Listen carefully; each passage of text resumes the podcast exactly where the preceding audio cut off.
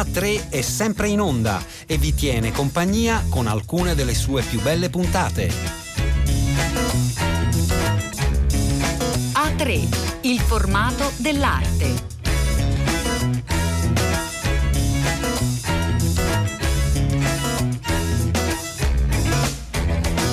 Buongiorno, buongiorno, a tutte le ascoltatrici e tutti gli ascoltatori, un a tre con i grandi protagonisti dell'arte italiana, ci hanno accompagnato qualche volta in questi anni proprio perché prescelti eh, come artisti dell'anno di Radio 3, noi abbiamo deciso di riascoltarli insieme, di entrare nuovamente dentro il processo creativo di alcuni tra i, più importanti maestri dell'arte italiana come Gianfranco Baruchello, Gianfranco Baruchello che è stato artista dell'anno del 2016, ricorderete, un'opera d'arte eh, donata a noi, a voi ascoltatori e poi insieme eh, per accompagnarli nel corso di mostre, eventi, incontri.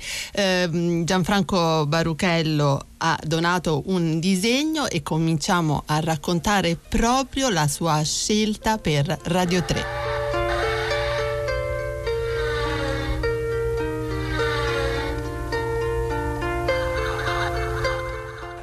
In realtà il pentagramma eh, sta al posto del, delle voci invece che del suono e suggerisce anche un fattore tempo. Quindi tempo e suono sono riuniti in fondo in questa cosa molto semplice. Su questo la presenza casuale di questi piccoli eh, elementi rappresenta appunto il caso, dunque c'è il suono eh, c'è che nasconde o mima diciamo, la parola, il tempo in qualche maniera e poi la casualità di questi elementi che mettono insieme questi tre del fattori. pentagramma. Gianfranco Baruchello è nato nel 1924 ecco, appunto. a Livorno e poi avremo tempo di raccontare, di farci raccontare anche degli aspetti biografici. Però prima la frase che accompagna il disegno, anche questa è una consuetudine ormai, eh, una frase che insomma segnerà il 2016 di eh, Radio 3 e dice l'alternarsi delle opinioni spinge avanti il mondo. Baruchello.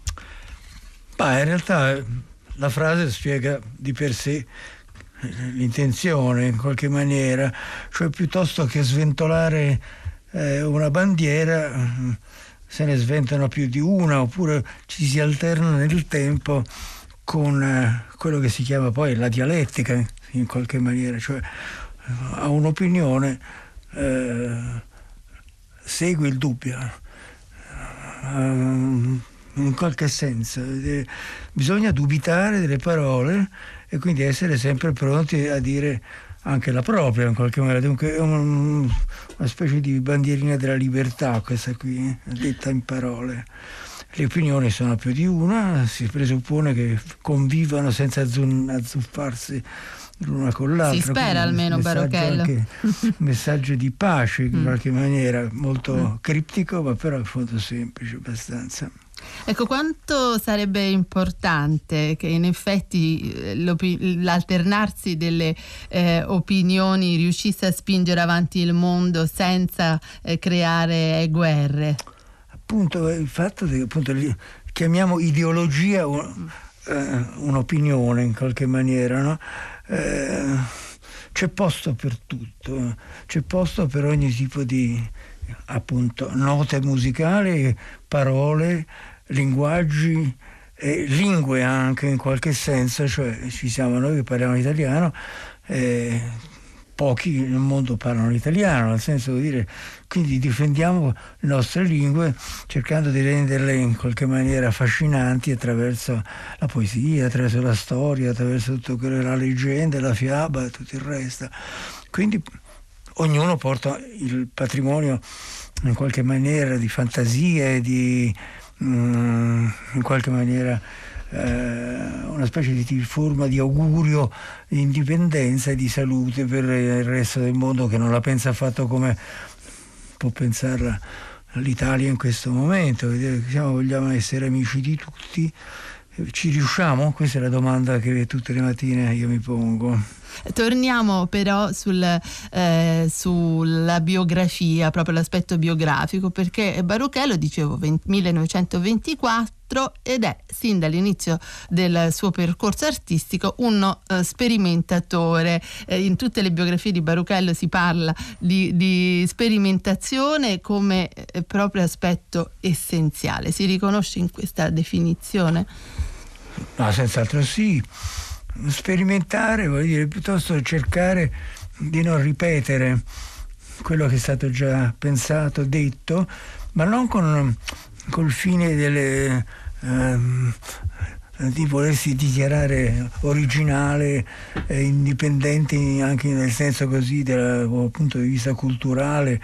Ognuno ha i maestri, ognuno ha dei filoni che segue per il suo pensiero, diciamo soprattutto pensiero culturale prima che politico.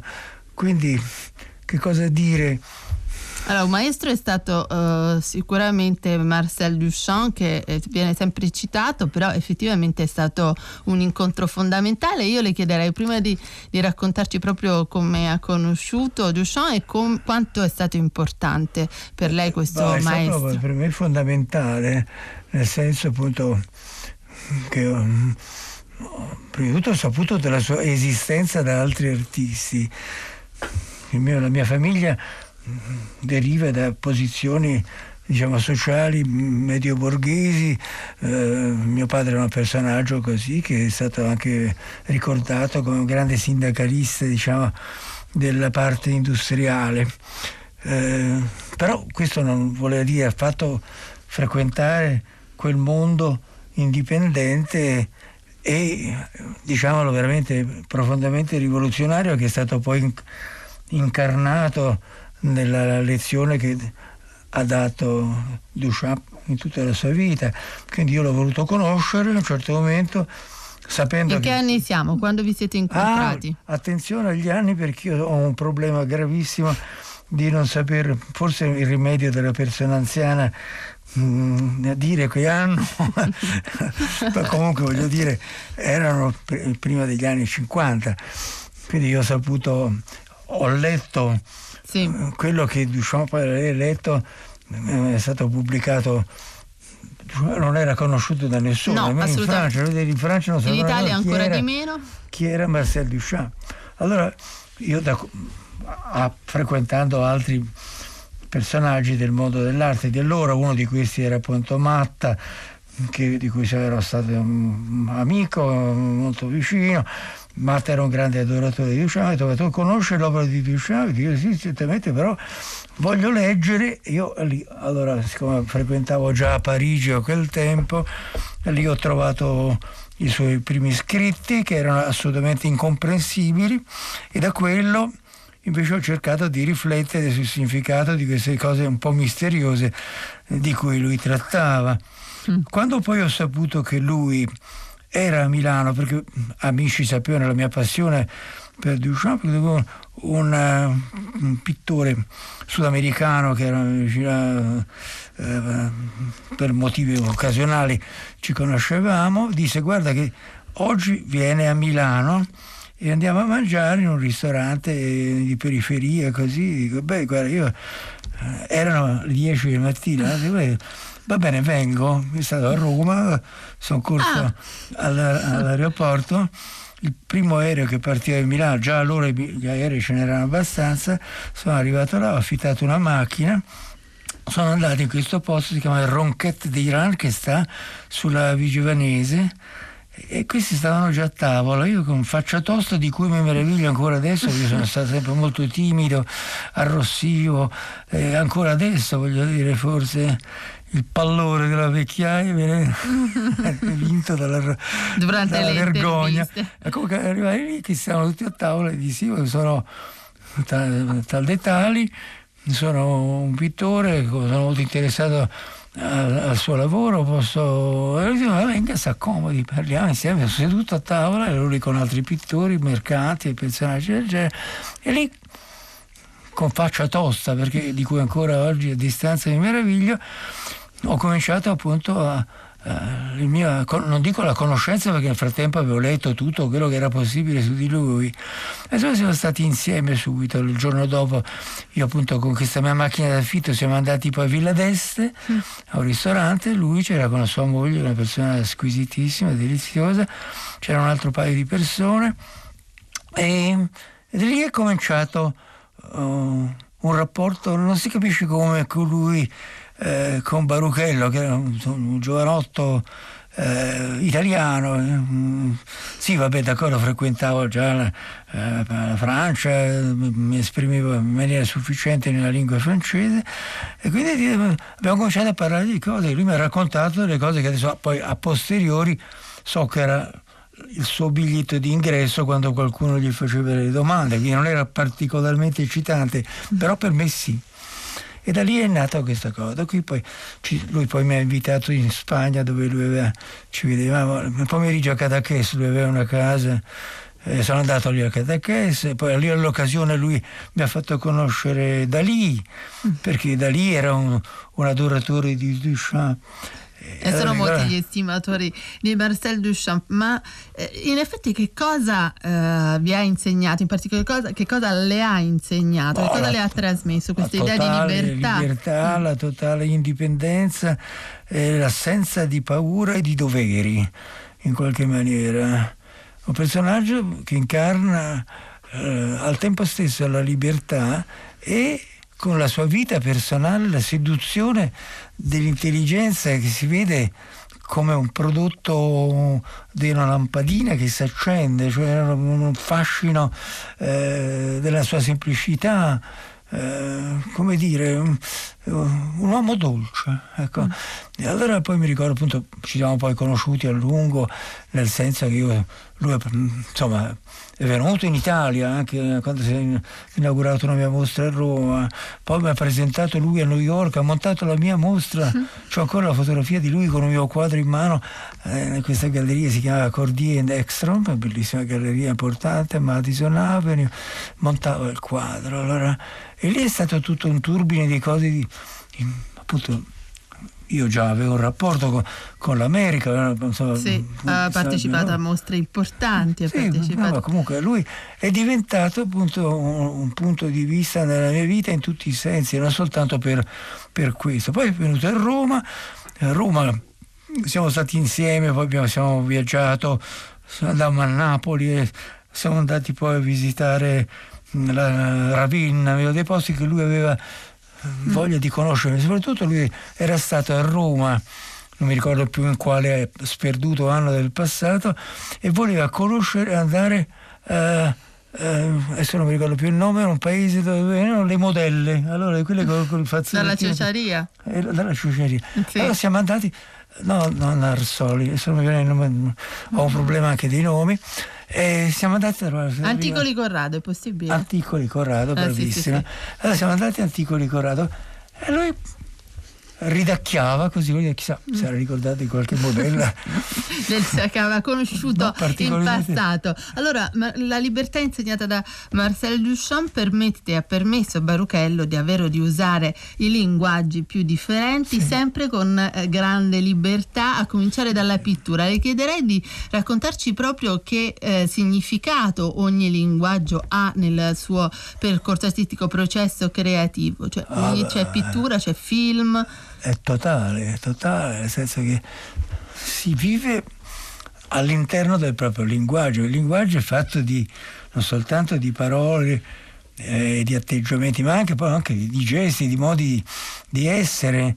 Di, anche molto importante il linguaggio che si stabilisce tra due entità diverse, tra due personalità. Quindi dire parole, insomma, si sa che cosa vuol dire. Se al tempo stesso queste parole corrispondono nella idea di chi le pronuncia un oggetto visibile, non soltanto una scrittura, ma un linguaggio sotto forma di immagine, allora si capisce appunto che il linguaggio delle immagini è un alimento non soltanto per se stessi, ma anche per situarsi nel mondo. Allora l'immagine porta con sé eh, che cosa? I rapporti oggi poi nella civiltà dell'immagine, perché sì. siamo qui nella sede di, della televisione italiana. Qui la radio, eh, qui parliamo soltanto Vabbè, comunque, diciamo, non fate finta di non avere a che fare con la televisione. insomma. Quindi a questo punto eh, dal linguaggio poi si passa a tutto, dell'immagine, che cosa è l'immagine? Il discorso è molto complesso, però la mia generazione si è trovata non soltanto appunto con dei maestri che hanno chiuso l'epoca della pittura, del disegno, del, del, del, della tavolozza, chiamiamola così, eccetera, e hanno, sono aperti diciamo, all'immagine elettronica, cioè sono aperti a, un tipo di linguaggi che sono assolutamente diversi da quelli che la generazione di, di Duchamp ha mai usato. Quindi ha aperto questa strada e ha dato coraggio e forza a me come l'ha dato anche a tanti altri artisti, non soltanto questa. Quindi io gli sono grato e tutto questo poi l'ho in qualche maniera cercato di dimostrare perché ho scritto dei libri su di lui, oh, mi sono occupato, addirittura lui mi ha incaricato certe volte di occuparsi dei suoi lavori, oh, sono andato a recuperare dei quadri suoi ah, un, un, rapporto fatto, fatto di, delle cose, siamo diventati anche di cose quotidiane. Una famiglia, anche perché sua moglie era un personaggio squisitissimo, che poi ha sopravvissuto a lui di un mm, po' di sì. tempo e che si è occupata eh, della sua vita, lo ha reso felice in qualche modo. Lui era uno scapolo che viveva andando a mangiare in un ristorante, che mangiava degli a New York degli spaghetti con i meatballs, con le palle de, con le polpette, cose, sì. che è meglio non descrivere qui alla radio, insomma, comunque viveva in maniera molto semplice. Quando lui ha cominciato a vivere con Tini Duchamp, mm. Tini la Sattler si chiamava, che era, veniva appunto da famiglie di gente colta. Eh, la loro vita a New York, che ho convissuto, era bellissima, nel senso che lui aveva messo insieme appunto una casa eh, molto bella, eh, tenuta benissimo, c'era una cucina fantastica, c'era una cuoca nera, mi ricordo, faceva dei pranzi fantastici, quindi voglio dire, era diventato come dire, si era un po' imborghesito, ma per fortuna, insomma, che poi anche in quel periodo ha avuto dei problemi di salute, è stato poi operato di mm-hmm. piccole cose, ma comunque... Eh, ed è lì in quella situazione, con diversi punti di riferimento, parlava adesso di New York, ma a Parigi, lui stava in Rue Parmentier e lì viveva anche, lì è morta. Sì. È lì che io ho ricevuto la telefonata appunto di Tini, la moglie, diceva, anzi un telegramma che diceva Marcel eh, è morto in pace, tranquillamente, mm. eccetera. Io ho preso un aereo, eh, sono andato là eh, insieme con la, la, la, mia moglie Elena, con cui vivevo allora, e sono arrivato là e, e lui era disteso nella sua cassa e ero solo io con questa mia mm. moglie e c'era Tini e poi la, la figlia di Tini e il marito di Tini. Mm. Eh, il marito, mm, il marito della figlia certo, certo. Eh, che è un banchiere famoso cioè, tutte le storie. Abbiamo vissuto così allora io sono passato in un bar, ho comprato due bottiglie di whisky di VAT 69 e l'ho portati sapendo appunto che l'alcol avrebbe reso più semplice questo incontro e lì abbiamo bevuto questa cosa in presenza della salma aspettando il turno al, al Père Lachaise per fare il funerale. Mm. Allora stavamo lì in presenza di Marcel, bellissima come sempre, squisita, eccetera eh, aspettando, è arrivata la telefonata di, non mi ricordo più chi era politico, telefonò offrendo la possibilità di fare... Funerali di Stato? Eh? Funerali di Stato? Funerali di Stato. E gli hanno detto gentilmente, siamo, ringraziamo, però non voglio fare eh, nessun funerale di Stato, facciamo a noi. Infatti poi loro aspettavano la sera, sarebbero andate al crematorio poi per portare le ceneri a Rouen dove c'era la tomba. Passiamo agli anni 60 per una domanda che mi sembra importante eh, proprio per l'aspetto di sperimentatore, cioè ehm, ha fatto parte del gruppo dei nuovi realisti con eh, Pierre Restani come eh, critico, sono anche anni di eh, film importanti come Verifica incerta che in qualche modo apre eh, davvero al linguaggio televisivo più nuovo che è arrivato però moltissimi anni dopo, quindi io eh, complessivamente proprio vorrei chiederle di, di questo decennio fondamentale. Beh, è stato un momento importante per me, penso sì. anche per molti altri personaggi della mia generazione.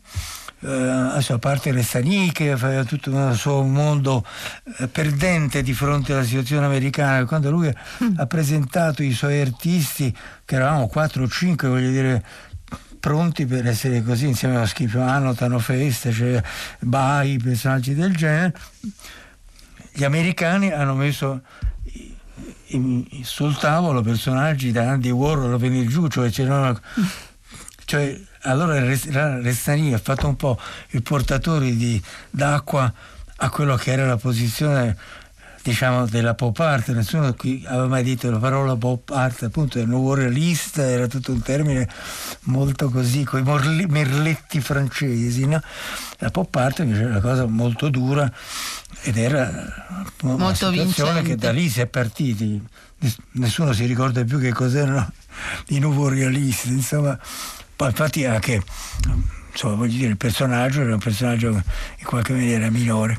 Però quello che è interessante si parla molto di, sempre di Baruchello come un artista solitario che ha seguito la, la, il proprio lavoro e in realtà ci sono stati molti momenti comuni. Ho conosciuto un sacco di gente naturalmente, però voglio dire, pur avendo avuto molti amici nel mondo appunto delle, della pittura internazionale, eh, anche, ovviamente anche italiana, però la solitudine è un fatto caratteriale, non è una sorte che dice poverino io volevo conoscere tutto il mondo e nessuno mi vuole, no, anche se ti vogliono, anche se tu vedi aperta qualche porta, pensi di passarci da solo, non vai in compagnia di qualcuno, hai gli affetti, hai i sostegni sul piano così evidentemente libidico, chiamiamolo così, nella presenza di, di, di afori, di, di, ametti, così dice, di amori forti, in qualche maniera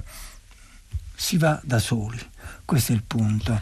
Allora, quando uno in quel mondo lì in cui la battaglia è come forte, la solitudine è un'arma pericolosa.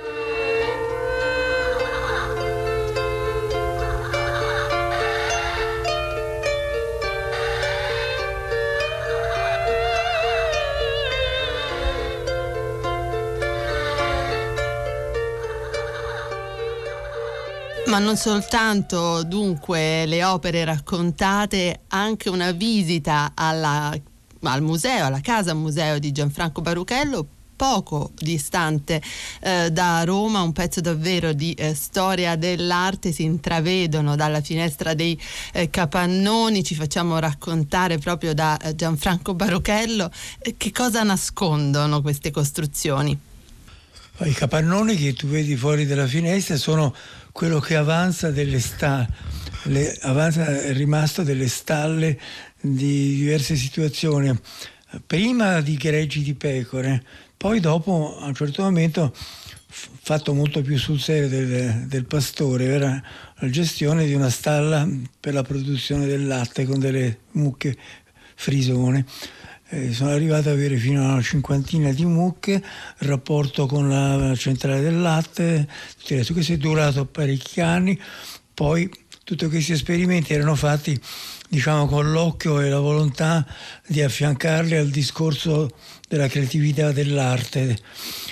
Tutto questo non, non coincideva affatto con eh, diciamo, la capacità della gestione economica, nel senso che erano cose sempre fatte con grande garbo, ma naturalmente i conti non tornavano, quindi tutte una dopo l'altra sono state poi in qualche modo chiuse per farne un'altra. Tutto questo è stata la base di libri scritti, mostre fatte, quadri dipinti e tutto il resto. Gianfranco Varuchello, che impressione le fa eh, trovare qui riunito così diversi decenni di lavoro, di storia, di memoria. Prima vedevamo un lavoro ispirato dalle lettere di suo padre durante la guerra. E questo eh beh, è un insieme di memorie che, che insomma, sono stratificate in questo posto. Ma direi un effetto contrastante, nel senso che da una parte c'è questa curiosità del mantenere in vita delle memorie care, in quanto legate alla famiglia, alla storia di mio padre, che per me è stato un personaggio importante.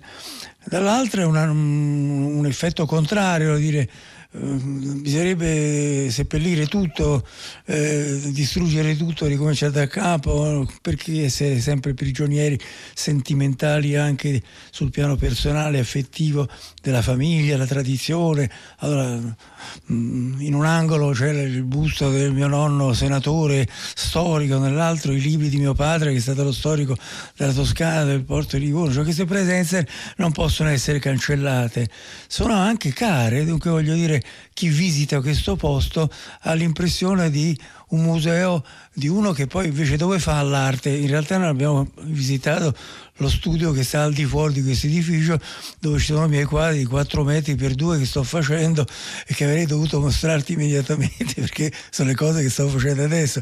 Quindi c'è una valanga di cose del passato che predomina sul fatto invece che qual è l'attualità, cioè che Baruchello pur essendo vecchio come il cucco sta lì che fa ancora i quadri, uno prima o poi li deve esporre. Parlavamo appunto della mostra di Bergen. A Bergen va una mostra che sta a Londra fino a un mese fa eh, e viene ripetuta, presentata sotto un altro aspetto, eccetera. Quindi ci sono cose che sono vecchie e cose che sono attuali e si mescolano senza batter ciglio e io ci sto mezzo. E in effetti è impressionante proprio il lavoro contemporaneo presente di Baruchello che eh, disegna con una minuziosità eh, definirei metropolitana perché sembrano quasi eh, dei graffiti però eh, molto in in miniatura eh, per delle mostre che girano l'Europa, Bergen dicevamo eh, a maggio. Mm, da cosa è ispirata questa ultima proprio fase di lavoro? È una serie di lavori senza precedenti, in parte. Tu hai visto che ci sono questi grandi volumini, un metro e mezzo, un metro e mezzo, e una parte della mostra è pochi quadri, qui sono sei o sette così, e altri sono invece degli oggetti che ti descrivo velocemente, delle, delle cassette, chiamiamole così, da, che sono 70%, profondità 25, che contengono praticamente una, due, tre, quattro, cinque pareti interne, cioè un fondo e quattro laterali sotto e sopra così. E in più una superficie di una parte di plexiglass che, si, che l'occhio affronta. Questo insieme di cose io le chiamo gangli, nel senso che sono punti in cui stimoli immagini, parole, tutto il resto si riflettono in un unico spazio quindi sono molto difficili da godere, sono molto sofisticate eh, perché la mostra che, in cui parte, in gran parte appartengono queste scatole sono nove scatole, sono nove situazioni, una diversa dall'altra. La mostra di Londra insieme con questo mostra questi quadri d'alluminio diversi da, non quelli che ho nominato prima, ma più piccoli, 100%, in cui questi elementi chiamiamoli organici, che rappresentano parte di immaginaria di organi del corpo, della mente, vengono messi su una unica lastra di alluminio. Invece queste scatole contengono un fondo con un'immagine grande e le altre cinque immagini sono abbastanza sofisticate, una addirittura è trasparente e chiama appunto il punto di vista del ganglio. Le altre che possono essere intuite e lette con difficoltà da quel punto sono invece disegnate con una china inchiostro su una superficie di legno trattata con una, una, un, un decappante bianco, quindi un fondo bianco. Quindi abbiamo queste nove scatole, sono nove situazioni su cui io sto ancora adesso lavorando, dire, sono quello che dico appunto, il ganglio è una sovrapposizione di stimoli ricettivi e trasmessi in qualche maniera. questa mostra era essenzialmente legata a questo. Tu hai visto anche la, quella specie di una donna apribile Mm, chiamiamo che loro dicono bambola ma non è affatto una bambola sono una, un personaggio leggibile in forma di libri una testa un petto e un bacino in cui queste cose anche sono, erano presenti in forma elementare lì ce n'era soltanto una e un'altra e vidi caso sono state proprio le due cose vendute. Una era in vetrina è stata venduta subito perché era curiosa, l'altra l'ha comprata una giapponese che, che, era soltanto la testa.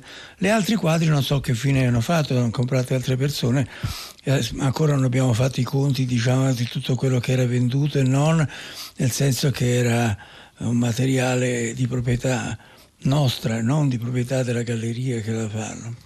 Grazie, grazie davvero a Gianfranco Baruchello che ci ha raccontato davvero la sua opera, il suo pensiero, il luogo in cui ha costruito nel tempo un museo straordinario che a questo punto i nostri saluti di Cettina Flaccavento che cura a tre e di Elena del Drago in voce. Noi come sempre ci risentiamo sabato prossimo.